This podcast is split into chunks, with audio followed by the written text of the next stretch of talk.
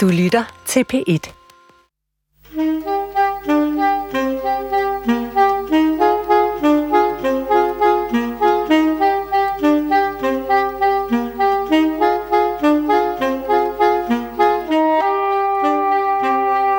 Jeg blev født ind i et kunstværk. I et kunstværk, som rigtig mange kender, fordi det var på forsiden af en bog, som blev meget berømt i 70'erne. Deatria Mørks Vinterbørn. Og med et lyder det, som om der blev skruet på en gammel radio.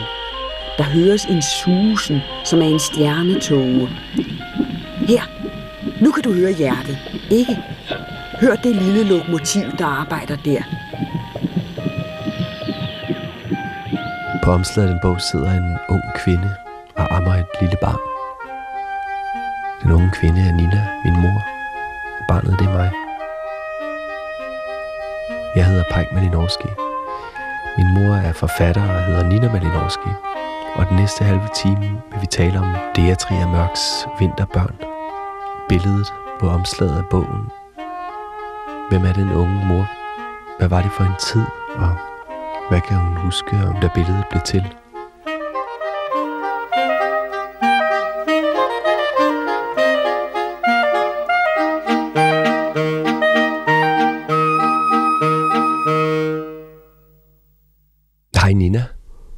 Pejk. Måske vi kunne starte med at tale om, øhm, hvad der sker lige nu. Vinterbørn og deres kunst har ligesom haft sådan en kæmpe revival. Hvordan føles det for dig Ja. at se dig selv ligesom alle vegne? Jamen, ved du hvad? Jeg er bare simpelthen så glad, altså på deres vegne, og jeg bliver så ked af, at hun ikke lever og kan opleve det. Mm. Det fortjente hun, Mm. at, at få den opmærksomhed. Altså ikke fordi hun ikke fik den dengang, fordi det gjorde hun jo. Mm. Men hun havde samtidig sådan en, øh, der var samtidig sådan en lidt øh, underkendelse af hende Mm. som forfatter.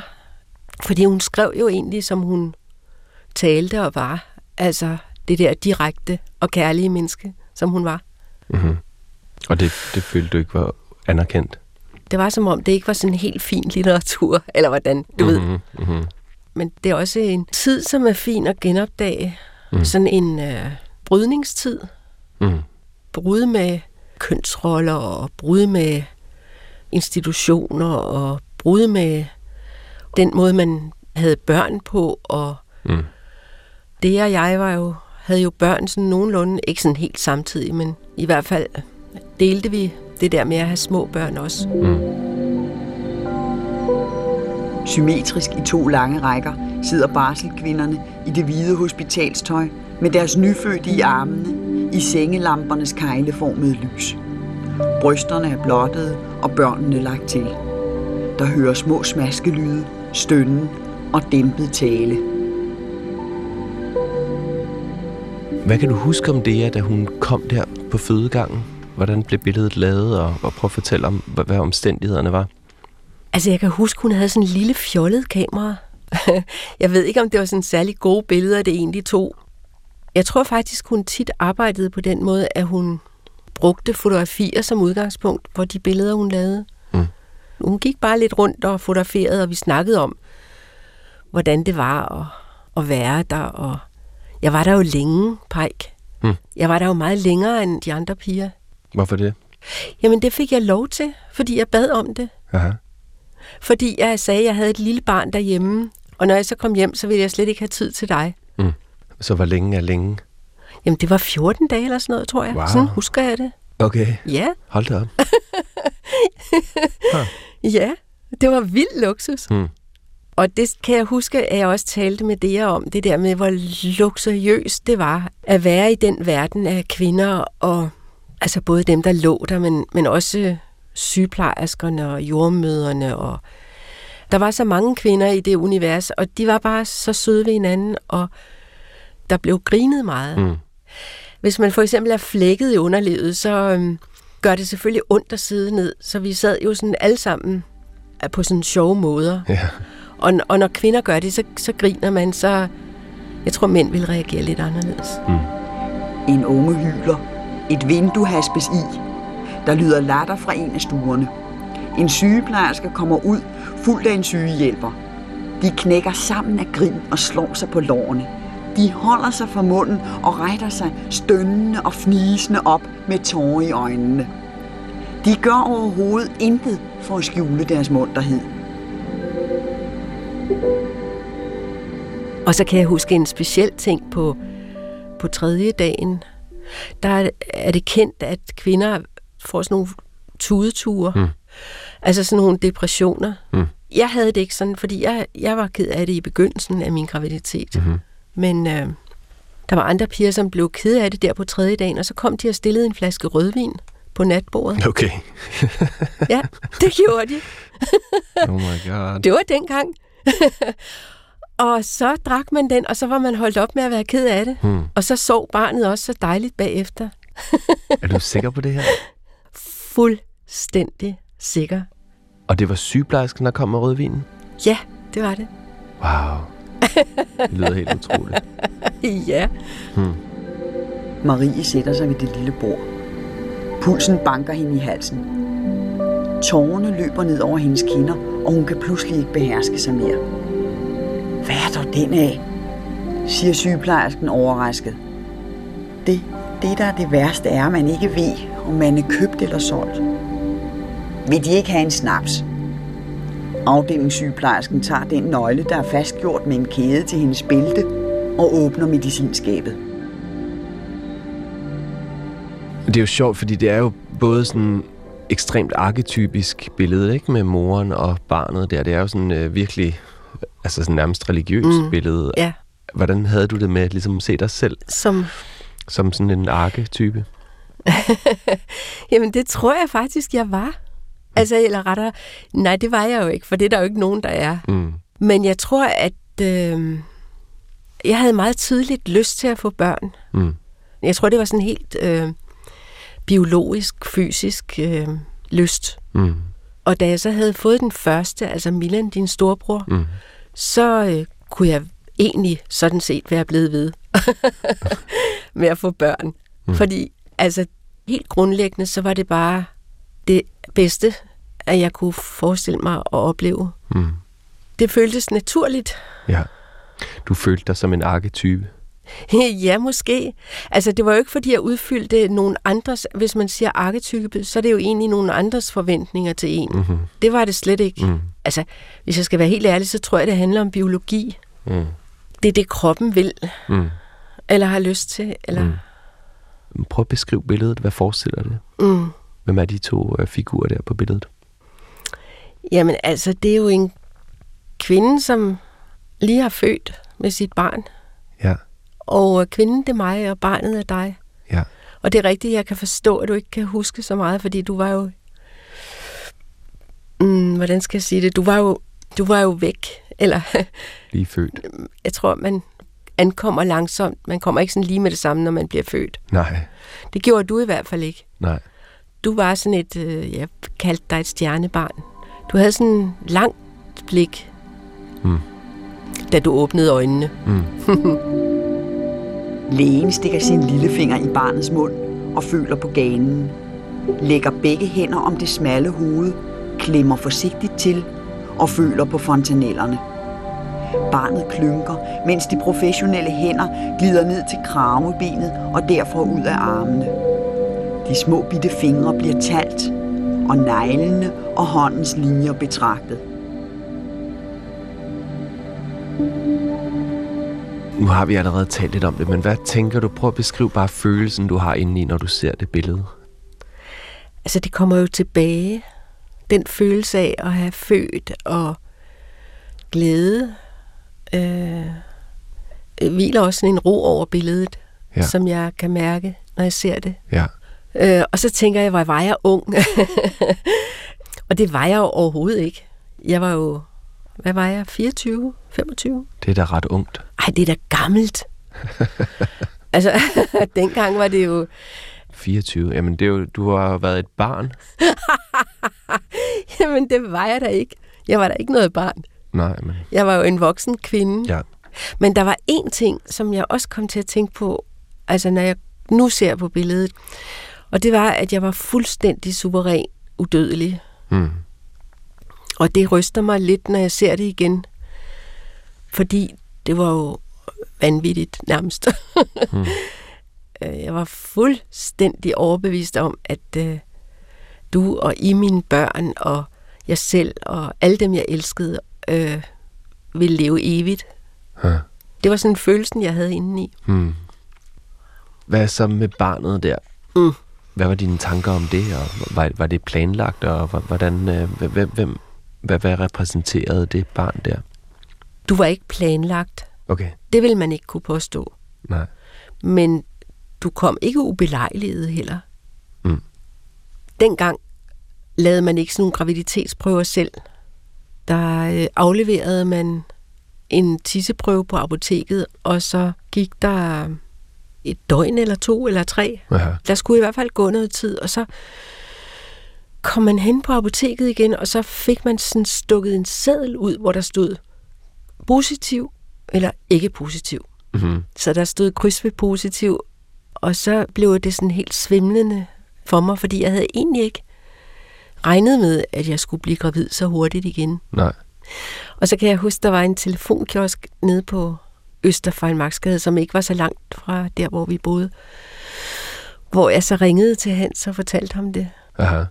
Og der var sådan lige stille et øjeblik, hvor vi tænkte, gud, orker vi det? Kan vi det? Vil vi det? Ja, det vil vi. Ja. Det er jeg glad for. ja, det kan jeg da godt forstå. Det er jeg sgu også. Ja. kan du be- prøve at beskrive fødslen, bare sådan forløbet i det? Ja, jeg kan huske, at vi ringede efter mine forældre, Ja. og så vækkede jeg min veninde, som boede inde ved siden af, og som også skulle være med til fødslen, Johanne. Aha. Og hun tog sig med os ind til Rigshospitalet, og så fik vi en stue derinde. Hmm. Og jeg kan huske, at der var sådan patienter fra vinduerne, og, og det var mørkt udenfor. Ja. Og man kunne se lysene fra Blejdomsvej. Ja.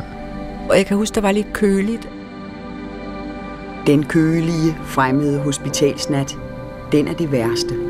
Den er så streng at komme igennem. Den er så lang. Det, der var hvidt om dagen, er nu sort. Og det, der var sort, er nu hvidt. Hospitalsnatten er et negativ, der ikke vil forlade patienternes øjne. Og jeg havde glemt, hvor hård en fødsel jeg havde haft sidste gang. Så jeg var egentlig meget sådan ved godt mod. Okay, ja. Altså, det er jo egentlig utroligt, at man glemmer det, men det gør man. Ja. Og så gik der lidt tid, og jeg havde vejer, og det gjorde ondt selvfølgelig. Og det er jo sådan en smerte, som er svær at beskrive, men det, man kan ikke rigtig flygte fra den, eller man kan, og man ved ligesom, at den kommer. Der går et øjeblik, og så kommer den tilbage. Ja. Men så gik det lidt langsomt, synes Elisabeth, jordmoren. Og så, øh, så tog hun sådan noget, der lignede en hæklenål, og så prikkede hun hul på hinden, Wow. og så kom fostervandet. Og så gik det hurtigt. Aha. Så tror jeg, at du var født en time efter. Wow. Elisabeth hed jordmoren. Ja, det gjorde hun. Hvad kan du huske om hende? Jeg kan huske, at hun var sådan høj og mørkhåret med kort hår, og så havde hun sådan nogle dejlige, dejlige, kølige hænder, Hmm. når hun rørte ved mig. og man bliver jo næsten forelsket i sin jordmor, Aha. fordi hun, øh, hun er sådan frisk og dufter og kan hjælpe en og ved, hvordan man har ondt, og Ja. man elsker hende. Ja. Mm. Og så fik jeg dig op på maven, og du var blodig og fin Hmm. og fast og sådan levende som en fisk.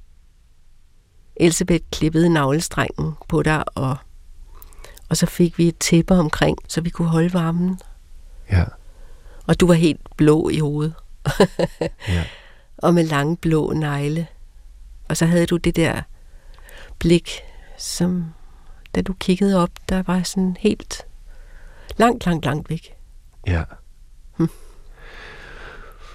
Og hvad med min far Hans? Han sad ved siden af og, og tude, sådan som jeg kan huske det. Aha.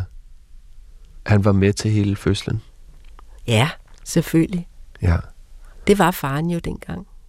Det, det tror jeg har været ret usædvanligt faktisk på den tid. Er det rigtigt? Ja. Nå, men så må vores, hele vores flok der have været usædvanlig. Det, det altså tror jeg både også. med veninde og, Ja. og far og mor. ja. Hvad gjorde Hans, mens du fødte? Hvordan, altså min far, hvad, hvad, hvordan Ja. hvad hjalp han? Kunne Jamen, han hjælpe dig? Hvad? ja, han kunne. Ja. han sådan skubbede mig i lænden, Aha. og det, det, det hjælper faktisk. Ja. Og så lidt vand, Aha. og, og så tog hans billeder. Aha. Det havde du det okay med? Det havde jeg det helt fint med. Ja. Eller rettere, nej, det vidste jeg ikke. Okay. Fordi, altså det havde vi muligvis aftalt, men det var ikke fordi, at jeg var bevidst om det. right. Du var travlt og optaget med noget andet. Det er jo det. Ja. Jeg kan også huske, at lige da jeg havde født dig, så, så kom de ind med noget ristet brød med ost Ja.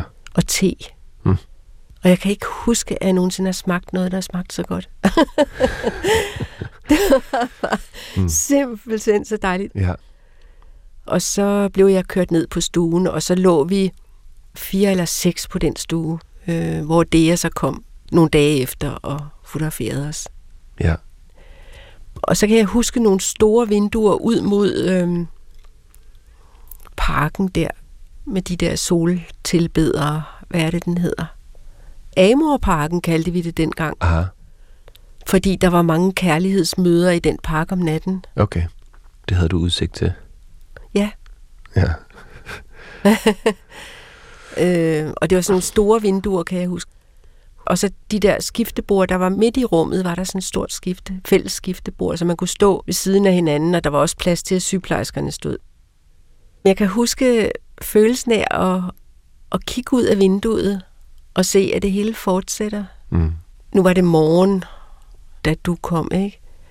Den der følelse af at kigge ud på sådan en trafik udenfor, og bilerne kører, og folk går på gaden, og cyklerne cykler, og det hele fortsætter, og det fatter man ikke en bønne af. Altså, at de bare, at de ikke stopper op. og, og ligesom kommer hen og siger tillykke til en. ja. Men at det bare, at det bare, det hele fortsætter bare. Ja. Der er en mærkelig duft på barselgangen. En sødelig duft af spædbørnenes afføring og urin. Af det blodige barselsudflod mellem mødernes ben. Af mælken, der løber fra brysterne og stivner på hospitalskjorten. Af sved blandet med de prangende, kunstigt fremdrevne blomsters duft. Og lugten af klor og vaseline.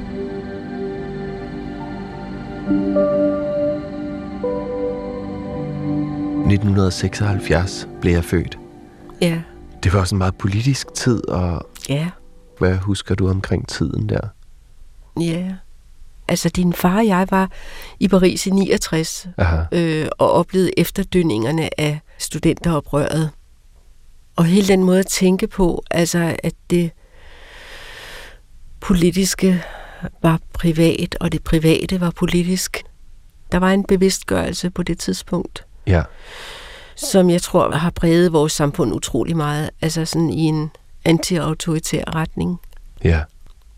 Vi, vi tænker jo ikke på det som særlig unikt i dag, men øhm, altså den her idé om at skildre moderskab på den måde, men, men det har jo nok været ret unikt på det tidspunkt. Altså har der ikke været så mange bøger, der handlede om det at være mor på den måde, ligesom så ærligt og direkte. Nej, det er rigtigt. Og det var jo det, som gjorde, at bogen brød sådan igennem med et brag og, Ja, og blev læst af så mange kvinder også, tror jeg. ja, Øhm, det var jo netop fordi, det var en bog om os, af os, ikke? Eller ja, jo, det har du fuldstændig ret i. Jeg har egentlig ikke tænkt på bogen på den måde. mm, Øhm, men det er klart, at det, det var en sfære, som det er, eller et rum, det jeg trådte ind i, som ikke var blevet beskrevet før på den måde. ja.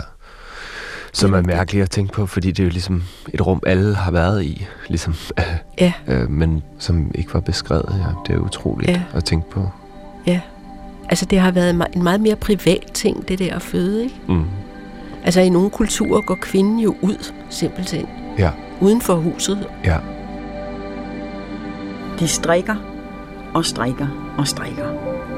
Strikkepindene sender deres specielle strikkepindefrekvens ud i den eftermiddagsstille stue. Kun Marie strikker ikke. Hun ligger på siden med ryggen mod de andre og kæmper for at holde opmærksomheden fangen ved kapitlet om merværdi og profit. Linda går hen til Olivia. Se her, der kommer ærmet.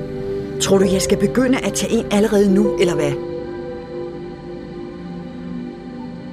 Jeg kan huske nogle år senere, da, der har jeg måske været 5-6 år gammel.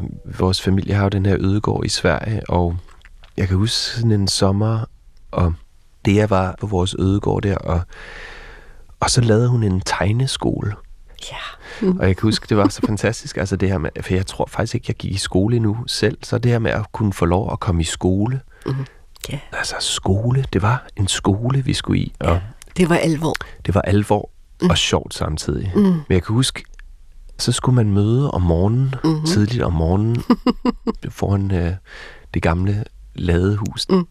Og så fik vi udleveret, min bror og jeg, de havde to øh, Kina-bøger, kaldte vi dem. Altså det er sådan nogle små sorte bøger med røde hjørner. Mm-hmm. Og så fik vi opgaver af det her. Mm. Finde en blomst og tegne den. Det var den første opgave, kan jeg huske. Ja. Og jeg kan huske, at jeg fandt en rose og tegnede den og brugte lang tid på det. Og, og så kom jeg tilbage til det, og så havde hun kritik.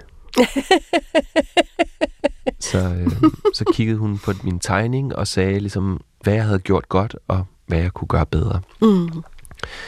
Og så blev jeg sendt ud igen og skulle tegne. Jeg tror, jeg skulle tegne den samme rose igen, ligesom med mine øh, nye erfaringer. Ja. Jeg kan huske, hvor vigtigt det føltes.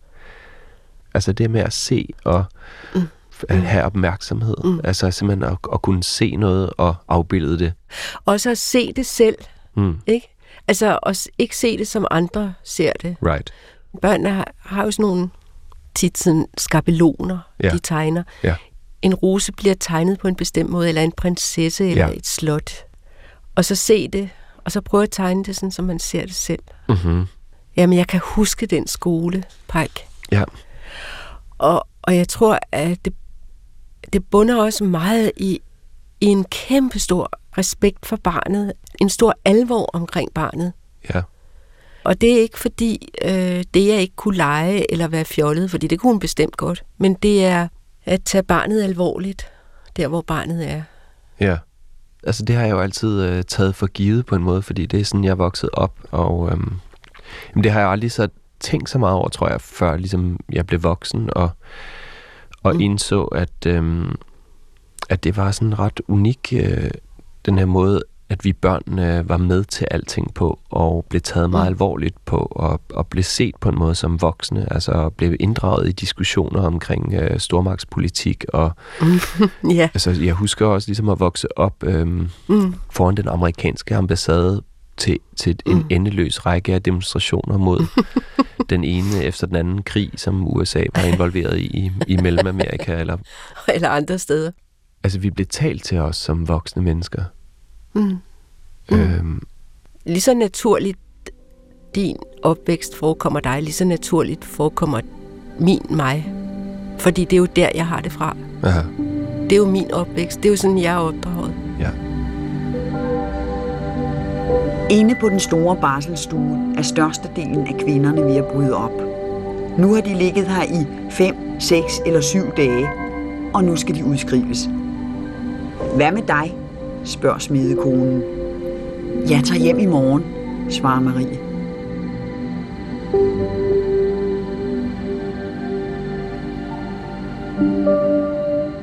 Jeg har haft øhm, det her billede af, af dig og mig hængende i mit, i mit soveværelse øh, det meste af mit mm. voksne liv. Øh, har det mm. stadig hængende. Men jeg har aldrig set det hænge hos dig. Nej, det er rigtigt. Jeg tænker på, om der er noget, altså om der også er noget smertefuldt ved det billede for dig. Nej, det synes jeg egentlig ikke, der er. Mm. Men det er sjovt, at du siger det, fordi jeg tror faktisk, at det er på vej op på en væg hos mig. Okay. Fordi for første gang nu i, i 10 år i det hus, vi har boet, kommer der billeder på væggene. Ja. Og jeg har lige lavet en familievæg, okay. ja. hvor mine børn er der. Ja. Og hvor du også, tror jeg, kommer op. Altså dig og mig mm. kommer op. Mm. Nej, jeg tror ikke, jeg, jeg kan ikke mærke noget smerte i forhold til billedet. Eller i forhold til mig, eller ligesom den afstand, der er nu mellem os, i forhold til den, den tilstand, der er på billedet? Nej. Nej. Nej, fordi altså, det ville jo være helt forfærdeligt, hvis man skulle være så nær på hinanden hele livet. Ja. Så nej, jeg vil sige, at det er jo ikke fordi, at jeg ikke har elsket mine børn, men jeg har altid elsket, at de gik fra mig. Eller også elsket, at de gik fra mig. Ja. Forstår du, hvad jeg mener? Ja, det tror jeg. Altså, at I blev selvstændige, og jo større I blev, og jo mere I kunne smække med døren, og jo, jo mere sådan anderledes I blev, jo højere elskede jeg jer i virkeligheden. Mm. Altså, jeg har egentlig aldrig haft det sådan specielt godt med sådan meget små babyer. Nej.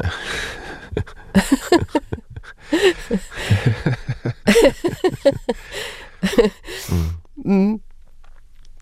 Øh, som det jo er, det billede, vi taler om. Right. Men altså, jo større og, og, og mere og frækkere og sjovere mine unger er blevet, jo mere har jeg holdt af jer. Mm. Men så er vi måske i virkeligheden tilbage til det der med, øh, hvad var det, du kaldte det? Ikke ikonet, men Arketypen. arketypen, ja. Ja. Hvordan mener du? Jo, jo, men altså, den, den bryder jeg jo nu ved at sige, sådan som jeg siger. Ja, det, du, du modsiger dig selv lidt også. Ja. Men begge dele er tilstedeværende. Ja. Der er så mange forskellige slags kærligheder. Ja. Og den ene udelukker ikke nødvendigvis den anden. Nej.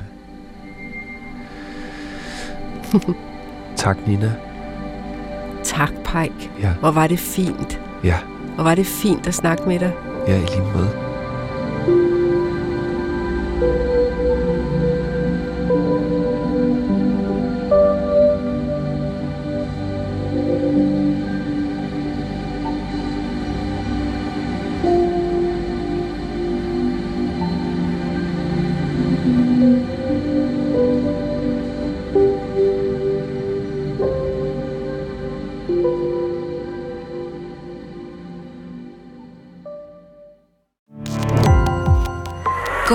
opdagelse i alle DR's podcast og radioprogrammer. I appen DR Lyd.